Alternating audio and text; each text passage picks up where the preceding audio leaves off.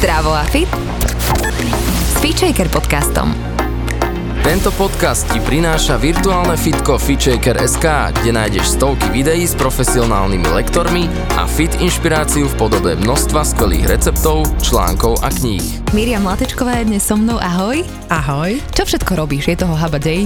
Venujem sa oblasti zdravého životného štýlu a tá oblasť je taká široká, že to zahrňa od ozdravných pobytov, kde riešime liečebnú hladovku, cez blogovanie, písanie kníh o bylinkách a robím čínsku medicínu ako terapeut. My sa dnes budeme rozprávať o tom, že ako podporiť imunitu bylinkami na jeseň. Ale áno, Imunita je komplexná vec, musíme myslieť nielen na nejaké bylinky, ale aj na niečo iné. Na čo všetko teda by sme mali myslieť, keď sa hovorí o imunite? No hlavne imunitu by sme mali riešiť a budovať celoročne, lebo častokrát sa stretávam s ľuďmi, s pacientami, ktorí začnú riešiť imunitu, keď je neskoro, alebo začnú riešiť, keď už je chrypkové obdobie a vtedy sa začnú obzerať po tom, že ako podporiť tú imunitu. Dám si C, dám si toto, dám Presne si dám to. tak, mm. čo všetko si môžem kúpiť hlavne a za koľko, ale pritom sa imunita buduje buduje vecami, ktoré sú zadarmo, naozaj. A keď hovoríme o tom imunitnom systéme, tak to, že nám zlyháva, môže byť rôznymi spôsobmi, hej, že sú to buď rôzne patogény, ktoré nás napadnú, ako vírusy, baktérie, alebo to môže byť chlad, ktorý neustojíme, ktorý nám prestúpi dovnútra do organizmu pri zmene ročných období. A podľa toho, ako ten imunitný systém vie byť nabúraný, podľa toho aj my vieme ten imunitný systém budovať. To znamená, že nie iba jedný jedným smerom, ale naozaj celostne, komplexne. Mm-hmm. Máš pocit, že ľudia sú už v podstate tak nastavení na to, že ale však niekoľkokrát do roka som jednoducho chorý a je to úplne bežné, ale to naše telo je v podstate primárne nastavené na zdravie a môže byť aj celoživotne zdravé, keď hovorím ako keby o tom ideáli. Áno, je to tak? Áno, ja hovorím, že telo je taký dokonalý stroj. Ono si vie všetko ukočírovať a má naozaj samo uzdravovacie schopnosti, pokiaľ mu úplne, že úmyselne neklademe polena pod nohy. Ono sa stále snaží nás dostať nejak do, hormon, do rovnováhy, naozaj, že e, keď je leto a sú veľké horúčavy, tak nám prirodzene chutí to, čo lokálne, čo je sezónne, čo nás zavodní, čo nás ochladí. E, prirodzene sa nám otvárajú pory, telo s nami stále pracuje, v zime zase sú nám bližšie iné jedlá, iné aktivity. A iba v prípade, že naozaj mu robíme naprieky, to znamená papáme to, čo nemáme celkom, alebo sa nestaráme o svoje duševné zdravie, ponocujeme, nepijeme to, čo máme piť, alebo akýmkoľvek iným spôsobom sa nepodporujeme, tak vtedy to telo to nevzdáva mm. a vtedy dochádza k tomu vychyleniu a prichádza choroba. Čo sú teda tie základné piliery zdravého tela a dobrej imunity? Časť tej imunity je ovplyvnená naozaj geneticky. To si musíme priznať, že nejaké predispozície máme, niečo dostaneme do vienka, preto niektorí sú chorí možno častejšie, niektorí menej, niektorí sú migrénici, niektorí nevedia, čo je to migréna za celý život, alebo ju s močovými cestami a podobne.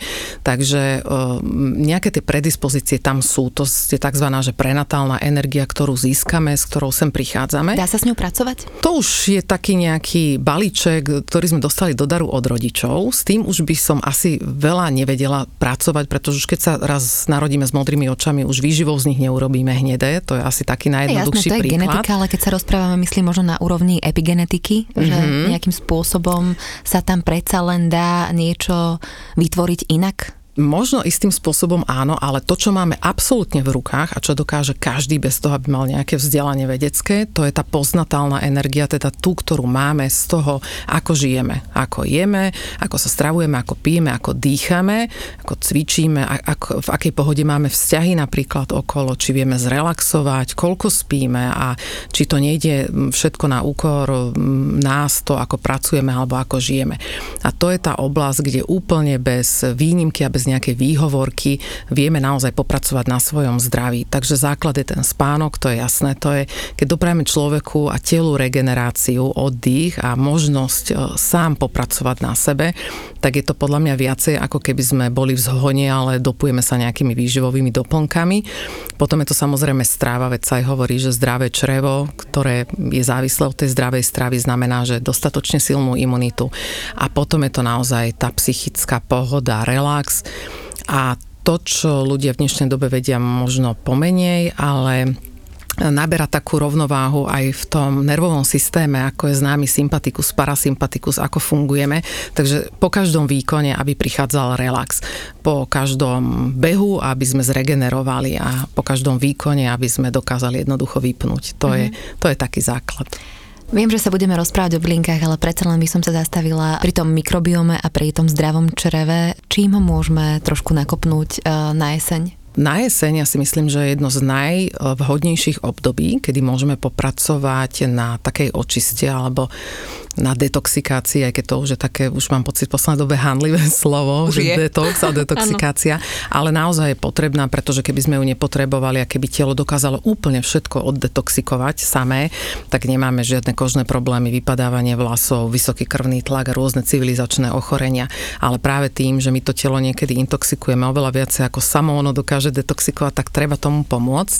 A práve na jeseň je úplne najideálnejší čas na detoxikáciu čreva napríklad e, plánovaným, premysleným liečebným hľadovaním. Mm-hmm. Napriek tomu, že e, veľa sa to slovo detoxikácia alebo detox mm, e, spomína hlavne na jar, ako jarná detoxikácia. Mm-hmm. Vtedy na nás vyskakujú zo všade náplaste, sirupy, tablety, ale... Je... To asi možno treba aj povedať, že nie je úplne tá cesta. Presne, to nie mm. je mhm. cesta. A sám si ako keby niečo naordinovať, ale asi to treba naozaj individuálnym spôsobom presne riešiť s niekým, tak. kto tomu naozaj rozumie, ak sa preto tak, rozhodneme. Tak, presne tak. A tá jeseň, v ktorej sme teraz, to je úplne ideálne, pretože aj z pohľadu čínskej medicíny uh, každé ročné obdobie alebo každý mesiac v roku zodpoveda nejakému orgánu, keď je ten orgán v najväčšej aktivite, najviac vie popracovať, jeho funkcie sú najsilnejšie a vtedy je fajn ich podporiť. A ja tak hovorím, že čo na jeseň trošku ne neprečistíme, tak to cez zimu drieme a na jar vyrastie ako semienko a tam sa ukáže to, ako sme sa o seba starali cez zimu alebo čo sme na tú jesen zasiali. Ktorý je ten orgán na jeseň taký uh, dôležitý, ktorý uh-huh. treba teda nejakým spôsobom prečistiť alebo tým spôsobom možno aktivizovať, môžem to tak nazvať. Uh-huh. Teraz, ako nahrávame tento podcast, tak to je obdobie takého babieho leta, by som povedala, uh-huh. že neskore leto, skorá jeseň a tu je veľmi dôležité podporiť žalúdok a slezinu, ako podžalúdkovú žlázu, ktoré sú zodpovedné za trávenie a teda za tú našu výživu, za tú poznatálnu energiu, o ktorej sme hovorili, ale hneď po nich nastupuje hrubé črevo. A to je presne čas, kedy je fajn si dopriať nejakú antiparazitálnu kúru, akú prírodnú, podporiť to črevo, odľahčiť ho, mm-hmm. možno e, ubrať zo stravy rafinovaný cukor, veľa múčných jedál, alkoholu a prejsť na takú trošku živšiu stravu. V tom lete to bolo hopči číri všetko. Áno. teraz sa treba znova trošku upokojiť však. Tak, tak. Aký element vlastne vládne jeseni? Lebo viem, že v lete je to oheň, mm-hmm. na jeseni je to... A na jeseni je to zem. Respektíve to neskore leto je zem a potom nasleduje kov, teda hrubé črevo a plúca. Uh-huh. A to je aj obdobie, kedy tieto dva orgány majú veľmi radi vlhko. Nemajú radi sucho, lebo to vieš, že zo sucha sú rôzne zápchy v čreve, keď sú suché, sucho v plúcach, je z toho kašel, uh-huh. dráždina, suché prostredie a tak a fajčenie suché. Ale práve toto obdobie jesene, kedy už prichádzajú tie ranné hmly, taká, taký vlhkejší vzduch, tak to im robí veľmi dobre. Takže znovu je to v tej prírode tak zariadené, že či si to všimneme alebo nie, či chceme alebo nechceme, tak robí v náš prospech. A takisto je množstvo teraz ovocia, zeleniny, byliniek, ktoré prirodzene zvlhčujú sliznice, či už čreva alebo sliznice plúc a tým pádom ich aj týmto spôsobom podporujú v, tý, v tej ich aktivite. Mm, bože, toto by bolo na jednu celú tému však. Presne Ale tak. poďme sa teda prehupnúť aj k tej psychickej pohode, ktorá uh-huh. je naozaj veľmi dôležitá. Možno cvičenie, možno aj nejaká meditácia. Čo by si odporúčila? Áno, čokoľvek. Ja naozaj nie som nejaký extrémista, ktorý hovorí, že musíme sedieť v lotosovom kvete a meditovať dve hodiny denne pri hudbe indickej, ale čokoľvek, čo človeku pomôže uvoľniť sa, zrelaxovať, prinesie mu pocit radosti, pohody, e, takého šťastného života, tak nech to robí. Hej. Zbieranie gaštanov. Presne, ale nech je to malovanie, nech je to tancovanie, mm-hmm. nech je to štrikovanie, mm-hmm. kreslenie mandál, prečo nie. Mm-hmm. Ale ja mám veľmi obľúbenú tému práve toho nervového systému a toho sympatika a parasympatika, ktoré musia byť v harmónii. To znamená, že naozaj po výkone musí prichádzať relax a my žijeme v dobe, kedy naozaj nemôžeme mm, žiť v lese, alebo niektorí odvážni sa tak rozhodli, dobre, ale väčšina naozaj musí plniť nejaké funkcie aj rodinné, aj v biznise, v práci, ale vedieť si nájsť ten čas na oddych, na vzťahy, na stretávanie sa s priateľmi to k psychickej pohode veľmi pridáva a stále hovorím, že hlava je nad telom, takže to, ako to tam máme usporiadané, ako sme nastavení, je oveľa viacej, takže môžem jesť jablčka a sušené slivky od rána do večera, ale pokiaľ som není v súlade sám so sebou, ale v, v pohode so svojím životom, tak sa to aj tak niekde prejaví a zhmotní na tej úrovni tela. Ja by som prešla k tým bylinkám a mám tu jednu peknú vetu, ktorú som našla, že bylinky sú veľkým pomocníkom, ale vnútro človeka, zmena postoja k životu v myslení a konaní je to najdôležitejšie. Bylinky sú len ako barlička. Naozaj, mm-hmm. ja keď som ich objavila pred x rokmi a pomohli mi vyliečiť moje dieťa a potom aj celú rodinu, tak e, to bol taký zázrak, ale na tej ceste, ako som ďalej napredovala v skúmaní toho života, tela, mysle, na vlastnej skúsenosti, tak som pochopila, stále je to len barlička. Veľmi krásna, voňavá, príjemná a takmer bez vedľajších účinkov, ale keď to v hlave nemáme aj tak e, celkom jasno, čo chceme, kde chceme byť, s kým chceme byť a čo chceme robiť, to sú také základy, tak potom ani tá sedatívna levandula nám veľmi v tom nepomôže. Stále to bude len barlička nejaká. Ja som sa tak smiala niekedy s kamoškami, že, že oblej sa tou levandulou, bude ti lepšie, ale niekedy ani to nepomôže. No, hej. niekedy sa aj vykúpať nemôžeš a Áno, jasné. No, ako účinok neprichádza. No. Je to tak. Je to aj tak, že príroda nám v podstate dáva vedieť, že ktorú bylinku potrebujeme? Keď tak niekedy smejem, keď vyjdem na záhradku k babke a t- tam ma osloví práve nejaká, že tak, uh-huh. sa tak mi prihovorí akoby. Áno, áno. Vnímaš to? Áno, ja to veľmi vnímam.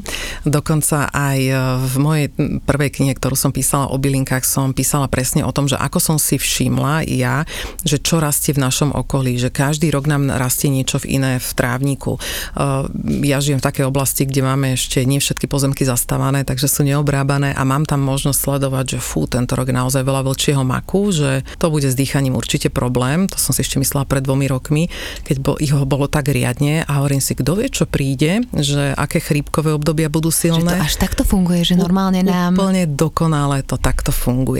Takže nielen, že nám príroda dáva v tom ročnom období to, čo pre telo práve potrebujeme a pre jednotlivé orgány, ale ešte aj v našom okolí rastú bylinky vyslovene, ktoré sú pre nás.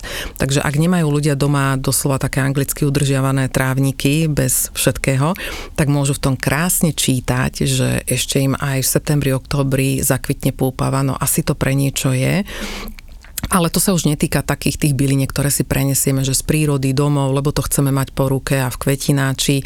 To je už také ťažšie čitateľné, lebo mm-hmm. tie sú tam stále, ale keď trošku otvoríme oči, tak aj v tomto nám príroda našepkáva. Našla som v reťazci bazalku, asi ju potrebujem. ale možno, že aj takto je, keď ti to tam cinkne niekde. Presne, nebrániť sa ničomu. Niekedy obídeme tie kochliky s koreninami alebo s bylinkami ano. v supermarkete ako nič, úplne chladný a niekedy zastaneme a povieme, tak toto potrebujeme. Tak asi áno, stačí sa len počúvať. Uh-huh.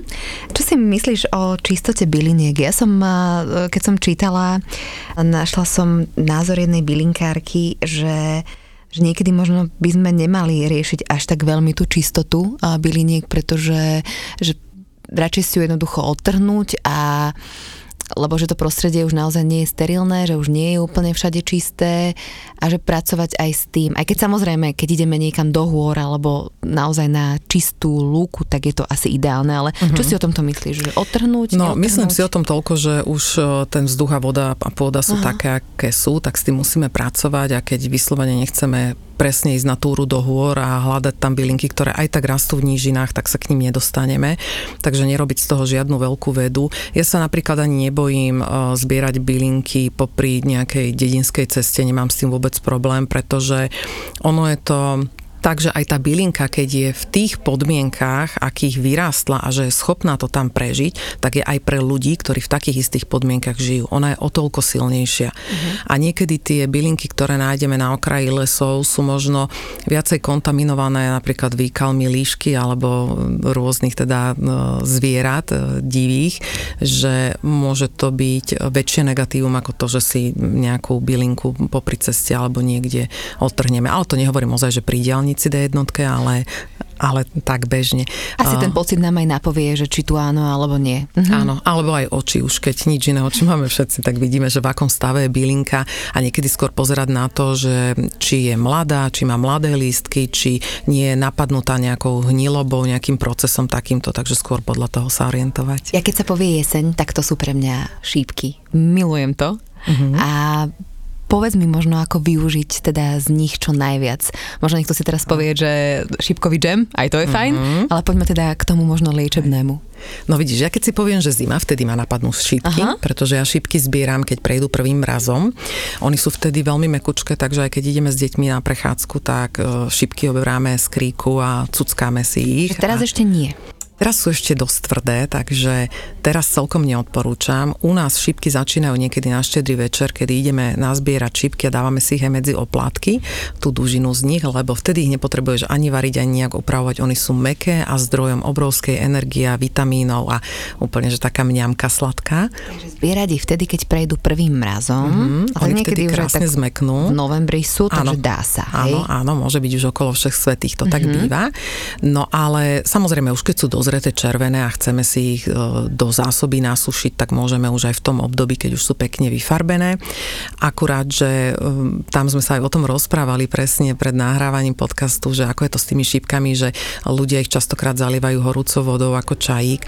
Zabijú. Áno, ono je to tak, že väčšina tých bylín, a fakt hovorím o veľkej väčšine, m, majú účinné látky, ktoré sú není rozpustné vo vode. Takže to, že ich pripravujeme ako, ako čajíky je fajn, ale skôr to je taký taký emočný efekt, taká pohoda, vychutnanie si vôňa a podobne. A také posadenie, skľudnenie, že to je presne ten čas, ale keď chceme čo najviac využiť mm, tie účinné látky, tak sú mnohé rozpustné až v alkohole, to znamená nakladať ich do tinktúria rôznych likérov, bylinných a takých korenistých, tak to je fajn.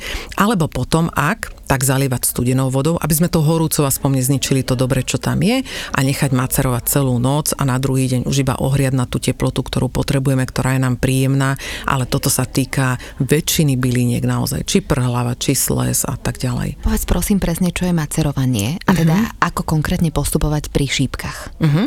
Takže šípky, ak si nazbierame, môžeme ich podrviť na nejakom mixeri alebo v mažiari, ak sú ešte teda v takej tvrdej podobe, zalejeme ich na noc studenou vodou, objem aký potrebujeme. Čím viacej šípok, čím menej vody, tým väčšia intenzita.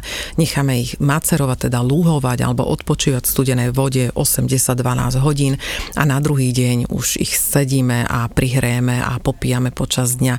Je to úplne iná kvalita. Ja keď som si začala takto pripravovať napríklad aj zelený čaj, že ho nezalievam horúco vodou, ale nechávam macerovať, to je úplne iná chuť e, toho čaju a to sa týka všetkých bylín. Zelený čaj úplne v studenej vode nechávaš? Mm-hmm, celú noc, áno. A potom si ho prihrievam tak, ako potrebujem. No. Tak, dobre. A to je úplne iná chuť, budeš Aha. na mňa spomínať, keď si to tak pripravíš. Urobím určite. si, urobím si, lebo ja akože pijem zelený mm-hmm. čaj občas namiesto Hej, kávy. Tak. Ale je fakt, že e, keď nestíhame, keď sme zabudli na to večer a, a, alebo až ráno dieťa chytí nejaké dýchacie problémy, nejaké sopliky alebo čo, tak nebudeme čakať do večera, aby sme si odmacerovali. No tak použijeme akúkoľvek inú formu tých byliniek, mm. všetko lepšie ako nič. Robíš aj nejakú šípkovú tinktúru, teda tinktúrou môžeme nazvať to, čo je v alkohole. Presne tak. Uh-huh. Čím silnejší alkohol, tým lepšie. Niekto používa aj liek z lekárne, ten je nejaký 60-70 percentný. Ja používam domácu slivovicu od ocina, 52 a tá mi úplne stačí. Áno, tinktúra je všetko, čo sa nakladá do alkoholu a nechá sa macerovať. Tým, že alkohol je prírodný konzervant, tak vám to takto vydrží v chladničke alebo v komore fakt, že 10 ročie, hej, že to sa nemusí ani zlievať, môže to tam tak byť. A ja mám veľmi rada také doma robené likériky, to znamená, keď e, dám takto do alkoholu bieleho, a bieleho by to malo byť, tak dám škoricu, badian, klinčeky, rôzne protizápalové. To je, keď, e, to je, keď nie si chorý, tak si chceš a, trošku no, to jasné, že áno. A sladké drievko a presne šípky a rakitník a borievky, tak oh. to sa dá taká zmes, ktorá krásne vyfarbí ten alkohol a chuť je úžasná a potom už len nakombinovať bylinky, že či to chcem skôr na trávenie, po obede, pred obedom, pred večerou, po večeri, alebo... Nie pred šoferovaním. Celodenne. Alebo že či to má byť naozaj iba liečivo, lebo každý už vie, že s akými obyčajne chorobami doma e, bojuje a mať takéto dve, tri flaštičky vždy v zálohe nie je zlé. Je dobré aj preventívne si dávať takto šípky, alebo ako vlastne narábať s bylinkami preventívne? To je asi tiež no, veľká téma. Toto je veľká téma, málo kto sa jej venuje. Ja som na jednej strane veľmi rada, že ľudia sa začali vrácať k prírode a zbierať bylinky a mixovať si na čajíky, len treba povedať, že tá fitoterapia je naozaj veda, ktorá sa študuje a neštuduje sa nadarmo, lebo každá tá bylinka má nejaké účinné látky, každá niečo, s niečím pracuje v tele. My to z toho pohľadu takého západného bylinkárstva mm, pozeráme na to tak, že a veď pestrec je na pečeň a plúcnik je na plúca, že vieme, na aký orgán to je, ale nevieme, čo to s tým orgánom robí. Či ho vysušuje, vysušuje či ho zvlhčuje, či ho prehrieva, čo potrebujeme. To znamená, že napríklad, ja neviem, lipa ako bylinka, ona je, dajme tomu, že pri horúčkach, tak to ľudia poznajú, hej, že keď mám horúčku, teplotu, dám si lipu. Ale lipa e, z pohľadu termicity robí s telom to, že otvára pory a tým pádom ho ochladzuje. Preto je dobrá pri tých teplotách na mm-hmm. vypotenie sa. Že ona tam spustí nejakú reakciu v tele. Ale ak si dáva niekto lipový čaj celoročne, lebo babka mu tak robila s medíkom, to takisto často počúvam a mne to tak chutí, lebo z detstva si to pamätám, treba myslieť na to, že aj vtedy tá lipa nejak pracuje v tom tele a môže nám spôsobiť nejakú nerovnováhu, lebo stále telo liečíme, ktoré netreba liečiť v tom momente. Sú nejaké bylinky, ktoré môžem ako keby si dávať v celoročne, alebo napríklad ano. milujem bylinkové čaje. Moja ano. babka mi vždy ráno odtrhla žihlavu uh-huh. a mala som čerstvý žihlavový čaj a to sa vlastne pilo stále. No. Čo, čo, čo to vo mne mohlo spôsobiť pra, teraz? Práve tá žihlava, ona sa pozná z pohľadu účinkov, že, že napríklad lieči akné, áno, lebo čistí krv, takže ak je nejaký zápal v tele, ktorý sa prejavuje cez akné, tak vtedy je to fajn. Ona doplňa železo, krásne detoxikuje, ale ona detoxikuje spôsobom, že naozaj navezuje škodlivé látky na seba, ale to môže byť aj neškodlivé látky. To znamená, ak dlhodobo pijem žihlavu, môžem zrazu strácať minerály, vitamíny mm-hmm. a mhm. neviem prečo a idem na kontrolné testy a nechápem, čudujem sa, veď papám dobre. Mm-hmm. Takže každá bylinka by sa mala užívať vtedy, keď s ňou chceme dosiahnuť nejaký výsledok, no. na niečom popracovať. Pôjdem ja pozrieť babku a to te poviem. Áno, keď si to dáme raz za čas a prechuť, Jasné. tak v poriadku. Ak vieme, že máme nejaký zdravotný problém, aha, teraz 2-3 týždne si ho idem poliečiť, takisto v poriadku, ale v poriadku nie je, ak sa mixujú bylinky, ktorá jedna zvlhčuje, druhá vysušuje, jedna ohrieva, druhá schladzuje to telo, lebo meta je napríklad veľmi ochladzujúca a ona je fajn cez leto, veď áno, vtedy sú horúčaví, vtedy v 40 metový čaj si urobiť, aj keď ako teplý, stále nás vnútorne ochladzuje. Alebo keď máme problémy... Zelený čaj ochladzuje, že? Áno, presne tak. Aj keď máme problémy so žalúdkom, že tam máme doslova oheň, že máme pálenie záhy, tak jasné, vtedy nám to dopadne dobre. Človeku, ktorý, ale ktorému ten oheň, ten agni, ten, ten mm. základ v tom presne naše. Mhm. chýba a ten bude schladzovať žihlavou napríklad, ktorá je ochladzujúca, alebo bude schladzovať metou a inými bylinkami, tak e, môže pocítiť ešte zhoršenie. Dávať si veľký pozor na to, že nepiť len tak, cakom prask, čo mi príde pod ruku, uh-huh. a myslieť na to, že predsa len tie uh-huh. bylinky majú nejaký účinok. Tiež si dávať pozor na to, aké bylinky vlastne miešam, ako robím tie Presne zmesy. Uh-huh. A čo ešte také dôležité? Dôležité je teda dávať si prestávky v užívaní bylín, mm-hmm. že, lebo ako si hovorila, že nie len tak cakom prásk brať bylinky, no ak je niekto veľmi na tom etericky a emočne a ezotericky, ja neviem ako v poriadku, tak môže zavnímať, že z toho, čo má doma, toto naozaj sa mu teraz hodí. Pozdravujeme ale... všetky víly. Áno, a bohyne. Ale, ale obyčajne naozaj žijeme v tak uponáhlanom svete, že si nestačíme ani všimnúť, na čo má to telo chuť a čo si pýta. A keď už si dávame nejaké zmesy, tak by bolo fajn, aby sa jednotlivé účinné látky tých bylín podporovali. Hej, a nie iba to, že toto všetko je na plúca, akože plúcnik, podbel, sles, fialka, prvosienka, tak všetko to dám do jednej zmesi. Mm-hmm. Napríklad ja som zaznamenala dosť v tomto období takom pokpovidovom, že ľudia si odporúčali na sieťach stále plúcník, lebo to je bylinka na plúca, mm-hmm. to je mhm. fajn, ale on napríklad veľmi podporuje zrážanlivosť krvi. A práve v tomto období, pri tomto ochorení, to fakt na tie plúca nie je OK. Hej? Mm-hmm. Takže naozaj si môžu niekedy aj ľudia ublížiť. A už keď aj zmesy, ktoré sa podporujú navzájom, že už si to teda načítam naozaj poctivo v nejakom herbári, že ktorá bylinka čo robí, hlavne v tých starších herbároch, tak e, tam, ja mám zmesi veľmi rada, lebo tam padá to pravidlo, že by sme mali bylinku po troch, štyroch týždňoch vystriedať. Lebo keď ju užívame dlhodobo, tak e, telo si vytvorí takú rezistenciu na to a už potom, keď to potrebujeme, už nezareaguje. Ale ako náhle to dáme do zmesí viacerých a zamiešame si, dajme tomu, dám si do veľkého faktu, do varaninového pohára tri druhy byliniek, na podporu, dajme tomu, močových ciest a močového mechúra, ale tým, že si nabereš tú lyžičku, na tej je vždy iná dávka, mm-hmm. o gram, hej, mm-hmm. tých byliniek a preto to telo si nestihne na to zvyknúť a vždy je to pre neho ako keby nová dávka, nový impuls. Mm-hmm. Takže ja mám zmesi rada. Funguje to aj tak, že v podstate tá bylinka má, dajme tomu, niekoľko účinkov na niečo. Uh-huh. A že keď si ju ty dáš, tak je ona taká múdra, že v podstate ti zafunguje presne na to, čo má? No tak by to malo byť. o tom to je a nie len, nie len na takej tej nejakej že emočnej úrovni, že či ona zafunguje, ale to nepustia tie účinné látky, ktoré Aha. tam sú a, a vie, čo má podporiť, áno, aký orgán. A potom sú bylinky, ktoré sú napríklad m, mm, ako sladké drievko, ktoré vie posilniť účinky tej bylinky na ten orgán, ktorý práve potrebuješ. Ako keby dovedie tú bylinku a tie účinné zložky iba tam. A sladké drievko a škorica je to isté? Nie, sladké drievko ako lékošice, ona sa, ono sa tak pridávalo do pelendrekov, uh-huh. takže to je niečo iné, ale je to až príkro sladké niečo ako stevia.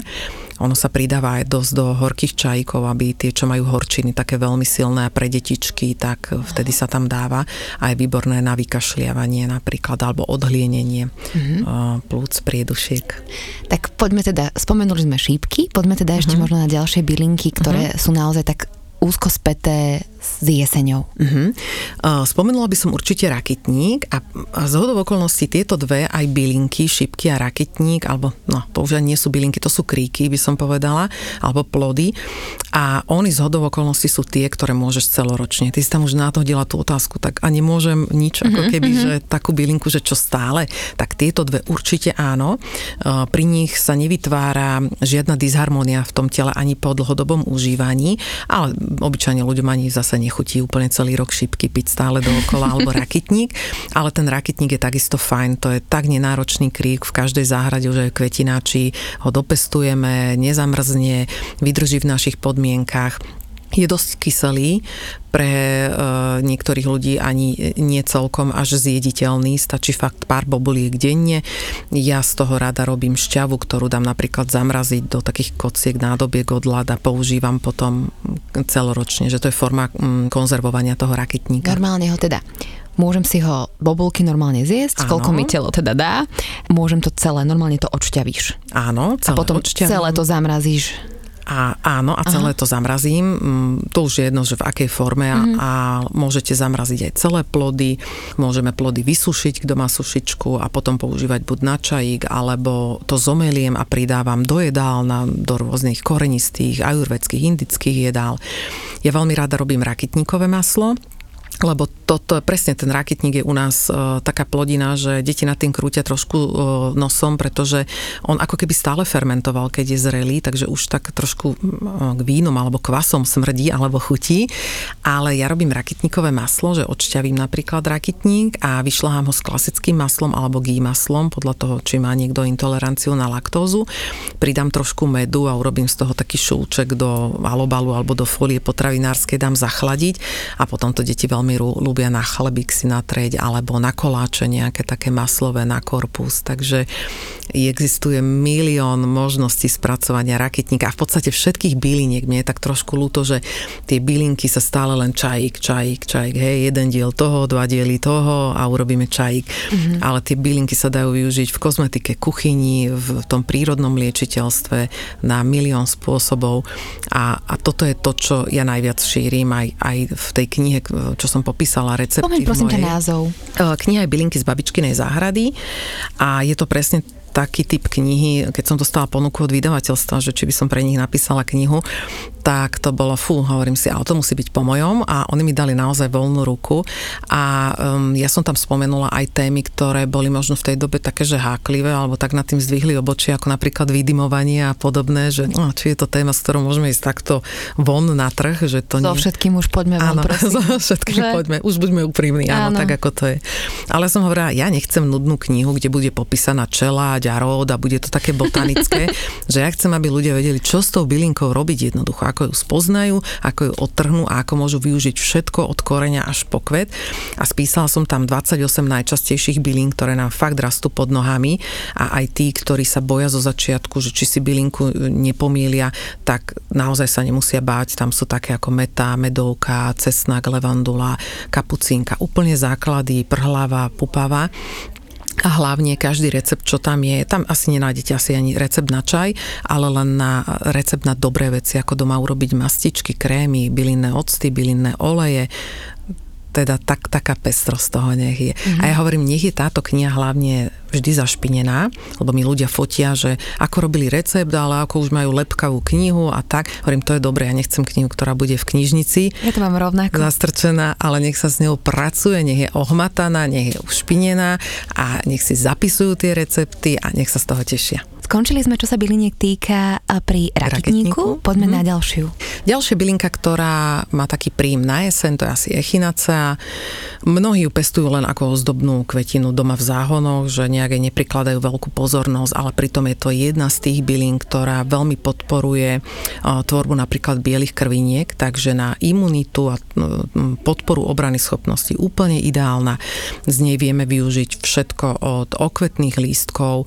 Tie napríklad ja veľmi rada suším a spracovávam s inými bylinkami ako rúža levandula do takého voňavého cukru, ktorý potom dávam buď na kaše alebo do koláčov. Ja normálne teraz sa mi otvára nový vesmír, lebo ja naozaj stále poznám ano. len tú prehlavu, ako a, fakt. No, tak echinacea je vďačná veľmi a koreň echinacei, keď už majú ľudia trošku rozrastenú, že po pár rokoch tú echinaceu, aby si ju nevy, nevykinožili, tak koreň echinacei sa len očistí, nakrája, nasuší a dá sa do tinktúry a tá je veľmi dobrá, to používam pre moje detičky vždy v takom období ako prevenčnú bylinu keď e, viem, že sa nastupuje do školy po dlhej dobe alebo po prázdninách a viem, že zase to bude nápor na deti a kolektív a sopliky a každý niečo prinesie to svoje. Každý niečo prinesie. Tak, to tak je v tom kolektíve. Tak dávam tak na 2-3 týždne takú kúru, aby som ich posilnila ešte pred nástupom. Ja si dávam takú tabletkovú, to som už tiež zvyknutá uh-huh. na jeseň a pred zimou alebo niekedy aj počas zimy echinacovú, ale viem, že ona sa môže naozaj len uh, isté obdobie, ja neviem, či 3 alebo 4 týždne a tam sa naozaj musí urobiť robiť pauza. Áno. Povedz prečo? No, tým, že ona podporuje tvorbu bielých krviniek, ona aj nie je vhodná pri niektorých onkologických ochoreniach napríklad, lebo množ, môže spôsobovať buď množenie, bujnenie, alebo jednoducho veľkú reakciu imunitného systému. Hej? Aj napríklad pre ženy, ktoré sa snažia otehotnieť a berú lieky na potlačenie imunity, aby, aby prijali plod, keď mm-hmm. s tým mhm. mali problém, tak napríklad pre ne takisto echinacea nie je vhodná. Takže naozaj treba ísť po tých zložkách a učiť účinných látkach tých bylín, aby sme si naozaj neuškodili. Teraz som si není istá, ale boli sme niekde a, a kamarátka mi hovorí, že že keď sa to tiež prešvihne, tak neviem, či na pečeň alebo na obličky, že to môže tiež niečo spôsobiť. Vieš mi niečo k tomu povedať? O tomto poznatku konkrétne s eh, echinaceu neviem, Aha. ale viem skôr o tých onkologických ochoreniach, Aha. že to naozaj um, dobrí výrobcovia alebo spracovateľia bylín a echinaceí zvlášť to aj udávajú na uh, krabičkách od, uh, od týchto tabletiek alebo od bylín. Uh-huh, uh-huh. Poďme na ďalšiu. Máme takú jesenu? No, potom tam máme napríklad prhlavu, mm-hmm. ktorá teraz sa už na jeseň ani tak nezbiera, čo sa týka listov alebo uh, kvetov, ktoré sa ešte teraz donedávna zbierali na semienka uh, žihlavové. To je tiež výborná vec, ktorá nahradí výživovo konopné semienka alebo ktorékoľvek z obchodu drahé. Ale teraz na jeseň sa zbiera koreň. V podstate vždy na jar a na jeseň sa zbierajú iba korene tých bylín pretože vtedy tá sila sa už stiahuje do koreňa a už nie je v tom kvete, v tom liste, takže to, to najviac, čo tá bylina obsahuje v tom koreni, takže teraz môžeme zbierať korenie prhlavy, korenie lopúcha, korenie kostihoja, všetko sú to bylinky, ktoré majú veľkú silu v koreňoch, stačí klasicky vykopať, očistiť, s kevkou nejako vydrhnúť od zeme, od tej hrubej špiny a najlepšie pripravovať ako tinktúru, ktorú si vieme v podstate celý rok mať k dispozícii potom. Zas celý ten koreň normálne namočiť do alkoholu. Áno, čo najviac rozsekať, aby Aha, to prešlo ten rozumiem. alkohol všetkým a všetkými tými časťami a potom môžeme užívať. Inak s tými bylinkami je to tak, to sa ma tiež často ľudia pýtajú, že a mám bylinky z pred troch rokov, pred štyroch, mám to vyhodiť, môžem to použiť. Preto aj hovorím, vždy aj učím bylinkárov, keď e, máme kurzy, že zbierajme len toľko, koľko vieme, že asi využijeme a nechajme aj v tej prírode alebo pre ostatných, lebo tá príroda si každý rok aj tak novú zásobu pre nás pripraví, tak sa nemusíme báť. Ale už keď e, tie bylinky aj e, nemáme šancu využiť, tak stále ich nemusíme vyhodiť, ale môžeme si z toho robiť bylinkovú sol do kúpela alebo šumivú bombu bylinkovú, alebo že, že stále sa s tým dá pracovať, hej, že nevyhadzovať radšej. Mm-hmm. No, to sme tak odbehli od pravy, hej, hej, hej.